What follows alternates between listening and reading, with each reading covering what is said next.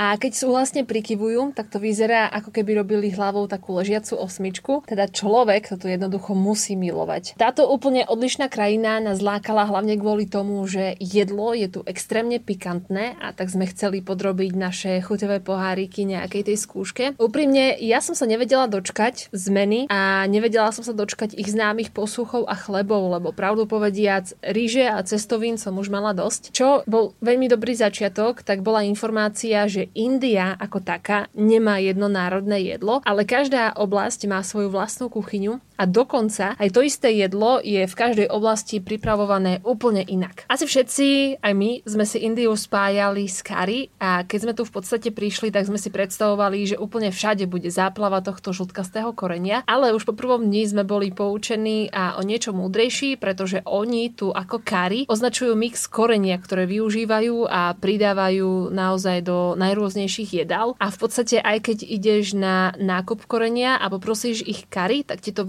vedia tak špeciálne namiešať. Čo sa týka jedla, tak pre návštevníkov tu platí jedno dôležité pravidlo a to nejesť meso. Je to jednoducho pre istotu, pretože mm, na hygienu a nejaké chovateľské pravidlá to veľmi nedbajú a tak celý náš pobyt sme v podstate museli upraviť do vegetariánskeho módu a áno, zem sa mierne zachvela, keď daný prvýkrát povedal nie na meso, ale zase zeleninové omáčky, ktoré boli plné najrôznejších a najvoňavejších korenín, to nejak vyvážili a naozaj dali na správnu nôtu. A keď sa teda človek dostane do Indie, tak fakt treba vyskúšať najrôznejšie druhy chlebov, ktoré tu majú ako apami, poroty alebo čapaty, ktoré ponúkajú s najrôznejšími omáčkami. Ak milujete sladké, tak tu majú jalebi. Je to také našľahané cesto, ktoré vhodia do vriaceho oleja. Urobí sa taká špirála a neskôr, keď to vyberajú, tak to ešte ponoria do takého kúpeľa, kde je cukrový sírup. Mm, my sme to ochutnali a pri tomto jedle sa nám tak uplatnilo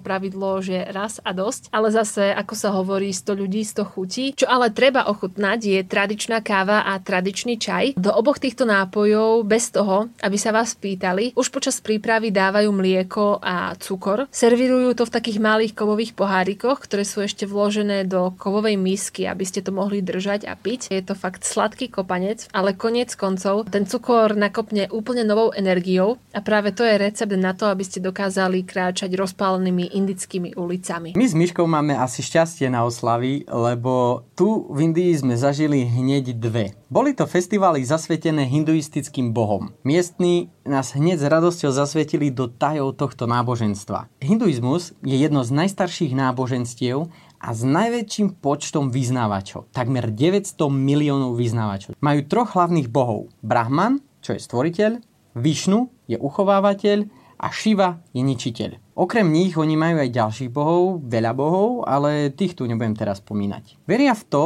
že duša je nesmrteľná a len mení schránky, teda reinkarnuje. Cieľom každého hinduistu je dosiahnuť mokšu a to je stav, kedy sa duša oslobodí od tejto reinkarnácie a dosiahne v konečný pokoj. Veria, že každý má svoju cestu života, po ktorej musí kráčať. Počas tejto cesty musí konať dobro, aby v ďalšom živote mal lepšie postavenie. A naopak, ak koná zlo, tak v ďalšom živote sa bude mať horšie. Teda karma. Niektorí sa snažia dosiahnuť mokšu aj pomocou jogy a meditácie. Hinduizmus, na rozdiel od ostatných náboženstiev, nemá žiadneho hlavného predstaviteľa, ako napríklad Ježiša, Budhu alebo Mohameda. Každý praktizuje hinduizmus podľa seba. Oni veria, že vrchol hory je jeden, ale k nemu môže viesť veľa ciest. Takže nemajú v podstate žiadne náboženské spory alebo vojny. Na záver len taká menšia rada od domácich. Najlepší čas na návštevu Indie je od septembra do apríla. Vtedy oni majú totiž obdobie oslav, sviatkov a festivalov.